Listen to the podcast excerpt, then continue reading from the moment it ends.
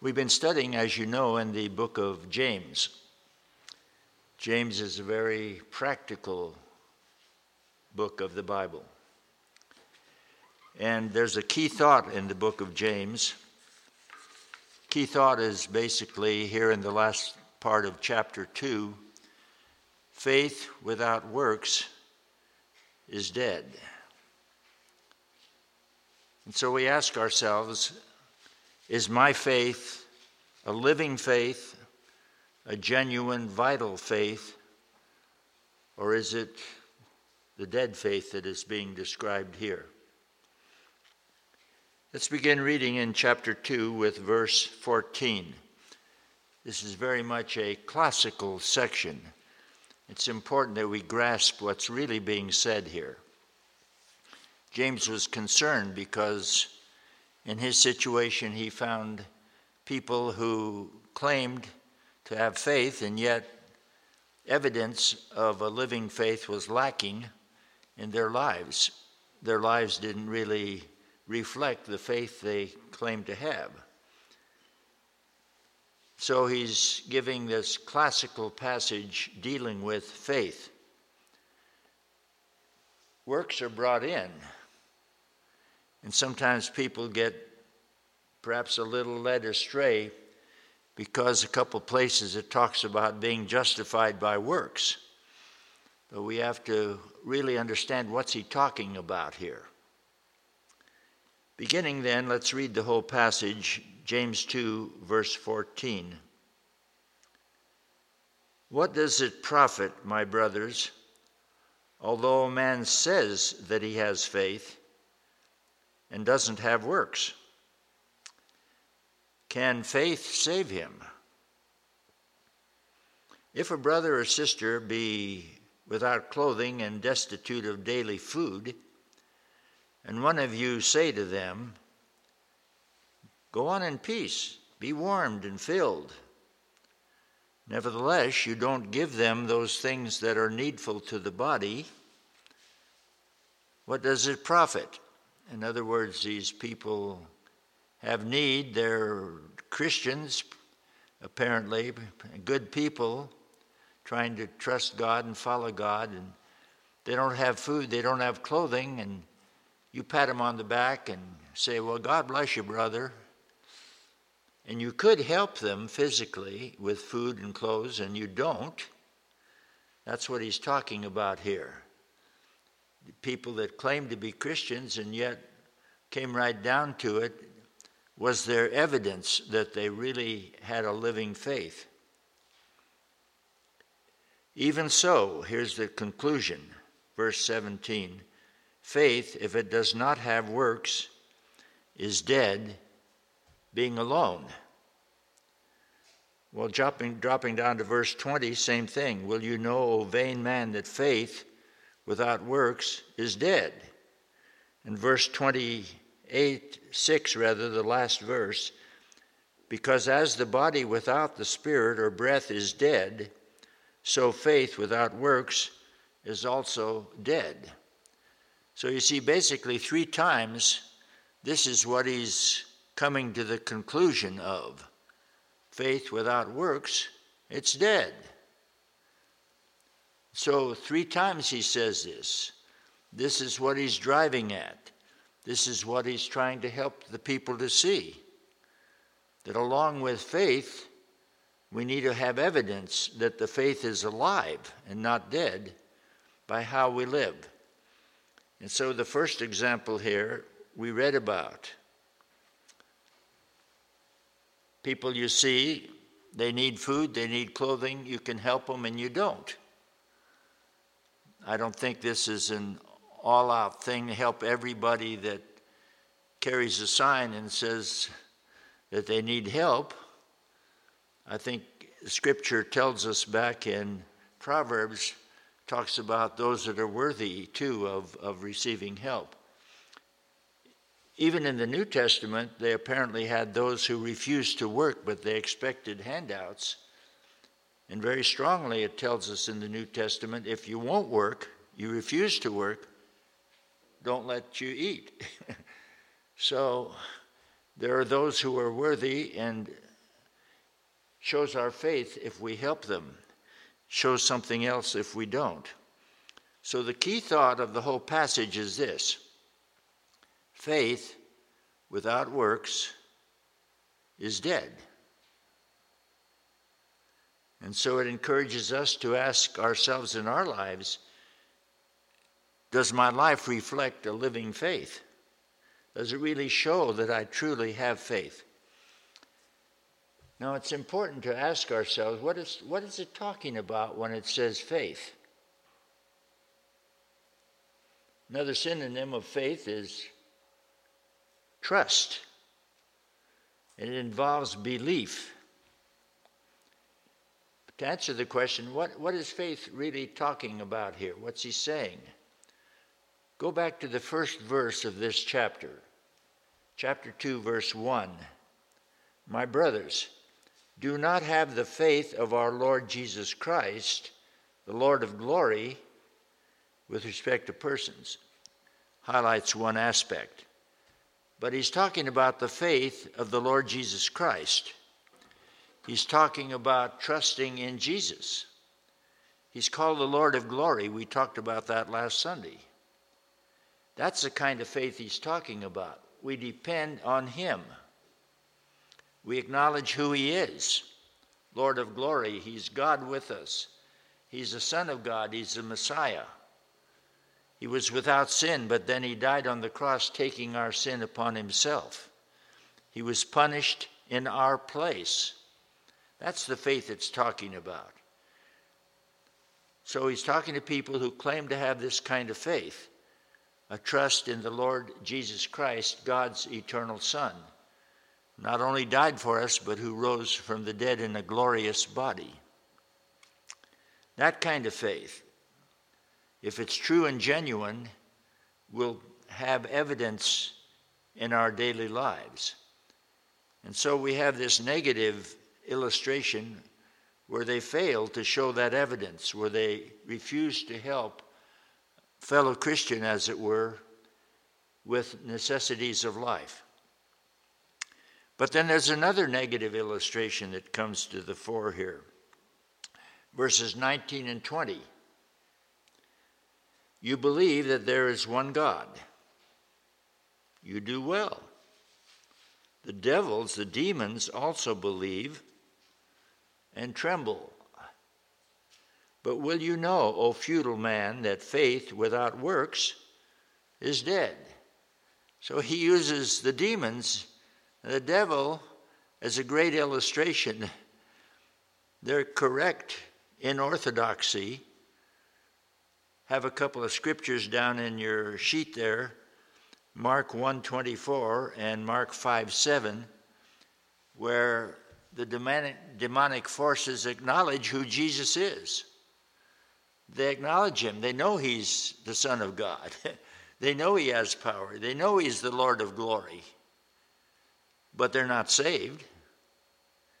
And so what an illustration that is. And it comes to the same conclusion. As we said here in verse 20, faith without works is dead. But then he has two positive illustrations, two beautiful illustrations of living faith, a faith that is not dead, a faith that produces something, a faith in Jesus that shows itself to be genuine and real. And what is that? Well, first of all, it's with Abraham, beginning in verse 21. Was not Abraham our father? You see, he was their ancestor, the Jewish people. Was he not justified by works? Well, that's an interesting phrase, justified by works. When he had offered Isaac his son upon the altar. Do you see then how faith worked with his works, and by works, faith was made perfect or complete? Now, a key word there is how, in verse 22. Do you see how faith worked along with his works, and by works, faith was made complete? What's really being talked about is not works, what's really being talked about is faith, living trust in the Lord Jesus Christ, faith in the Lord of glory. But he says, you see how faith worked with the works, and how it is that this is so. So the word how is very significant. It occurs again in verse 24.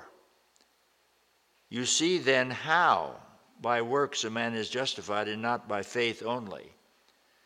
So it's saying in what sense we are justified by works. The answer is we're justified by works in the sense that it shows the reality of a living faith. It shows our faith to be alive and not dead. And we don't want to rely on a dead faith to carry us through life, do we? We need a living faith. But the key thing is you see how this is so. In what sense do works justify? In the sense that it shows the reality of your faith. But this is not in conflict with Reformation theology that we're saved by faith alone. Romans 1:17 was a great verse for Martin Luther. I understand he may have written there in his Bible the word in Latin, sola, alone or only. We're saved by that alone. So when it says in this passage of James 2 that we're justified by works, we have to understand in what sense we're justified by works. As I said, faith is being pronounced upon, not so much works. Faith is seen to be dead or alive, either by the presence or the absence of a changed life. Once you grasp that, then you give all the glory to God. Once you grasp that, you realize that anything good you may do as God does it through you doesn't get your sins forgiven. It's your faith in Jesus, a living, vital faith. That's what really, truly counts. Now, I didn't read verse 23 and onward. And the scripture was fulfilled, which says, Abraham believed God, and it was imputed to him for righteousness, and he was called the friend of God. Actually, it's referring back to Genesis 15, verse 6, where God said he would have descendants numbering like the stars of heaven. God knew his heart. God knew that he truly believed that. And the giving of Isaac years later proved that he truly believed it.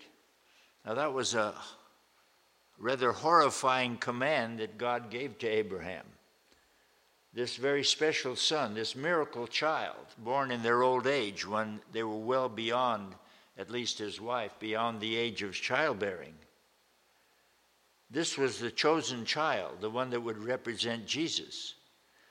And now God tells Abraham to go out and offer him as a sacrifice. Abraham knew that God had spoken. I think sometimes people think God tells them to do something and he really didn't possibly tell them to do those things. But in this case, there was no question. God told Abraham to go out and give his son as a sacrifice. You can read about it in Genesis chapter 22. Well, he actually then went with some servants, and then he left them behind. He had his son carry some wood, and they went up on Mount Moriah. We think the temple then was eventually built on that spot. And they prepared everything, and then the dad tied up the son. He was on the altar. He had the knife in his hand ready to offer him a sacrifice. God said, don't do it. He sent an angel. Now I know that you fear God. He might also said, now I know that you truly have faith, a living, vital faith. Now you might say, well, how did that show that Abraham had faith? That question is answered in Hebrews chapter 11. It talks about the very incident, and it explains that since God had promised through Isaac that there would be deliverance, that he would have many ancestors through Isaac. Abraham had the faith to know, after I kill him and offer him as a sacrifice, in order to fulfill that promise that I'm going to have all these descendants like the stars of the sky in number, God is going to raise up Isaac from the dead.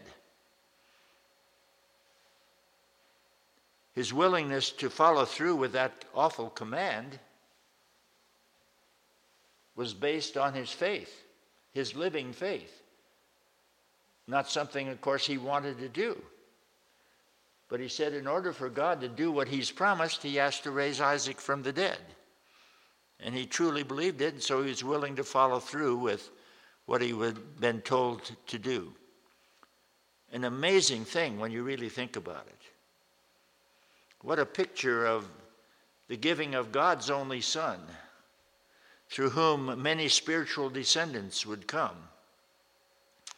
In Isaac's case, of course, many physical descendants were talked about. So yes, it showed Abraham's faith.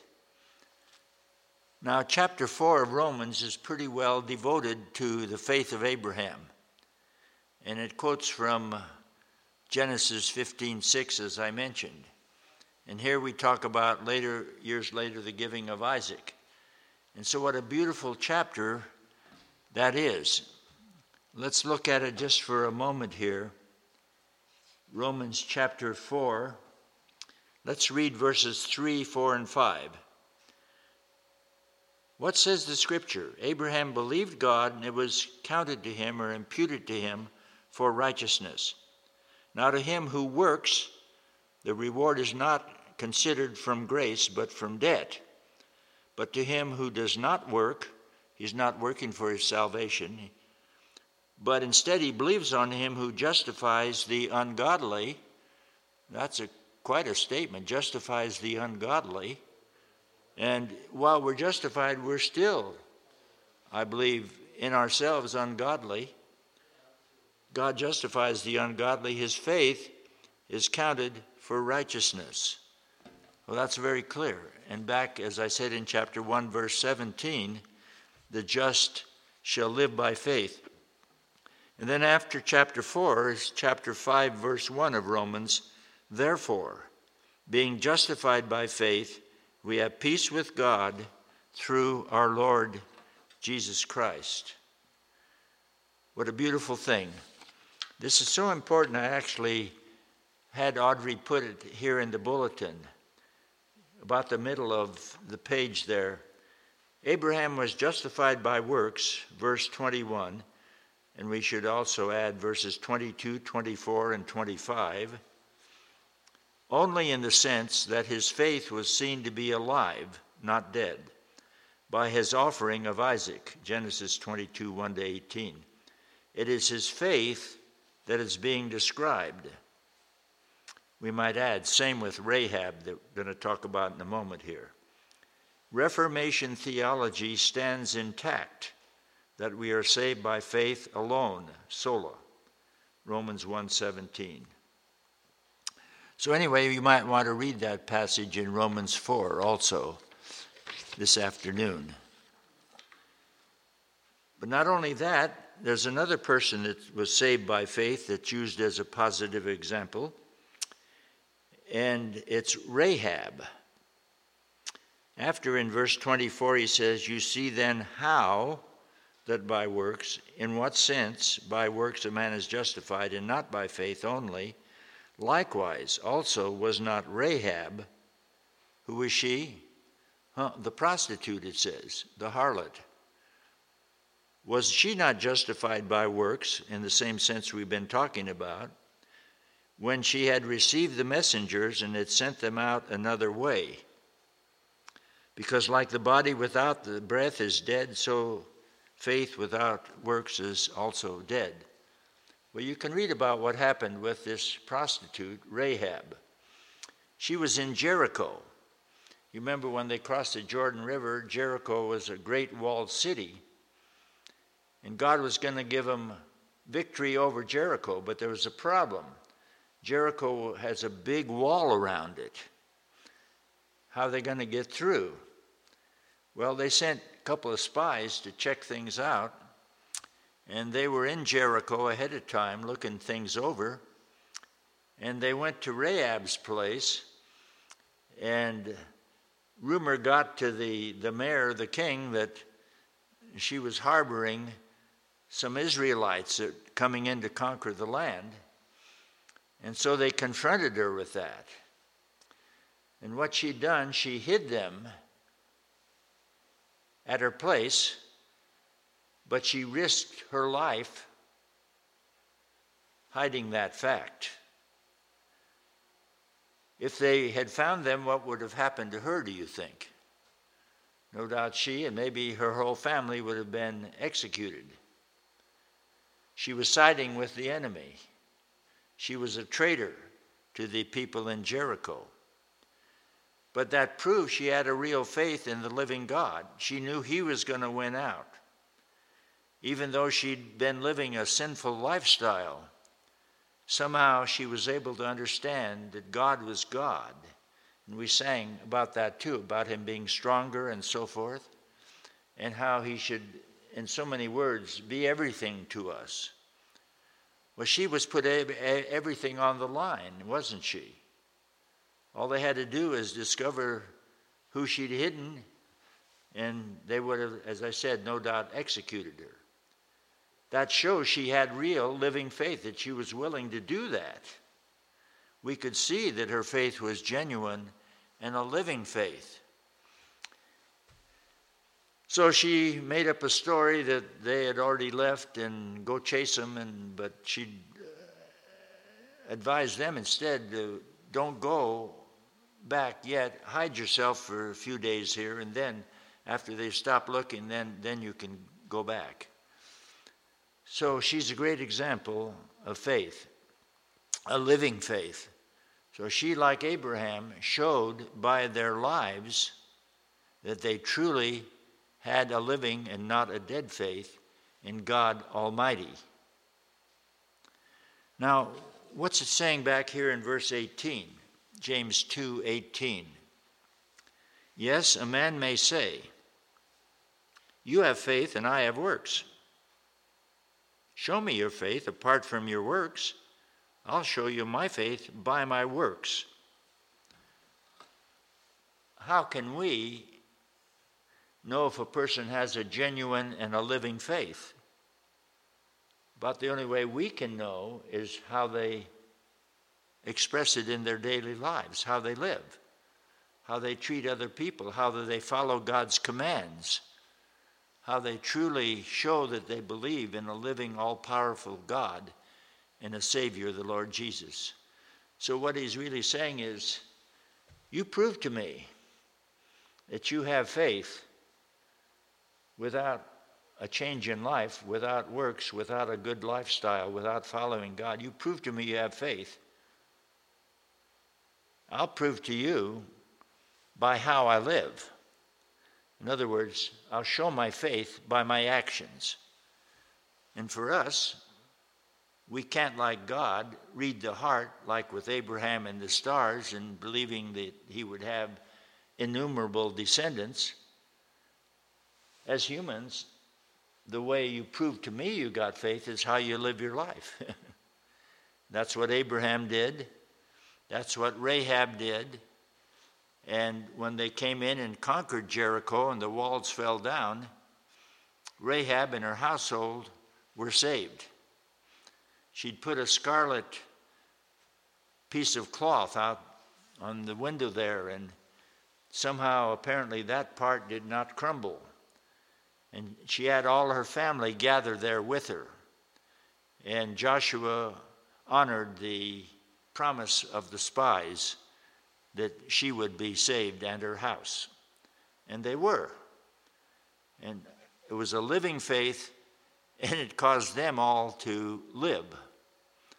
Because of their faith, they were not executed along with the rest of the people of Jericho. A great battle, God won it, But out of it, he plucked a sinner and her family because she had a genuine, living, true faith. So that's what the passage is talking about. And I think all of us are seeking to show our faith by our lives. We're trying to live for the Lord and show that we truly believe in Jesus. We trust in him. A living faith in the living Lord, Lord of glory, King of kings, and Lord of lords. So you see, when it talks about being justified by works, you see in what sense it's talking about justification by works.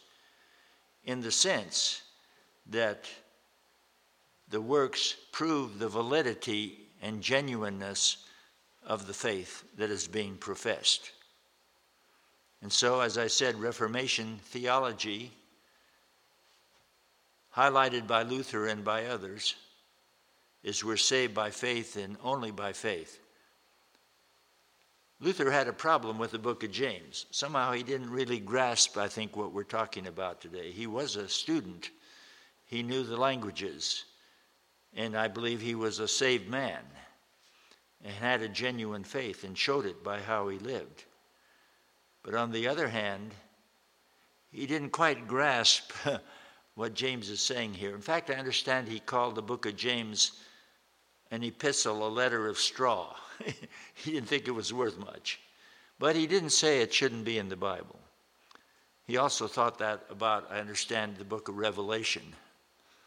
And many people, I think, make pretty dogmatic and sometimes grotesque interpretations of the book of Revelation.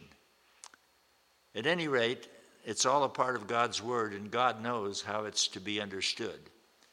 But remember, as we come to this latter part of James chapter 2, the word how in verses 22 and 24.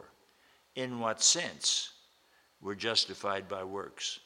In the sense that the works prove the reality of our faith, whether it's alive or dead. And so they should encourage us to keep trusting in the Lord and to fully trust in him and to prove it by the way we live our lives, the kind of witnesses we are for Jesus, the kind of light we let shine brightly through us as we love one another, as we share the good news with the lost, as we seek day by day, pretty well pointed out again in these songs. I hope you listen to the words and really think about what we sing. It's a great time of meditation of truths of the Lord, of day by day living for Jesus in whom we trust. Next Sunday, Lord willing, we'll be talking about chapter 3 of James. Following Sunday, we'll be gone to a wedding of a granddaughter, religious wedding. And I see you've already secured a person to fill in, which is wonderful. Audrey likes to do things ahead of time and have it all settled, which I'm with her on that. That's a good idea. So we look to God to bless in a couple of weeks from now as you have a special speaker again. It's good to be with you today, and may we have a prayer of dedication.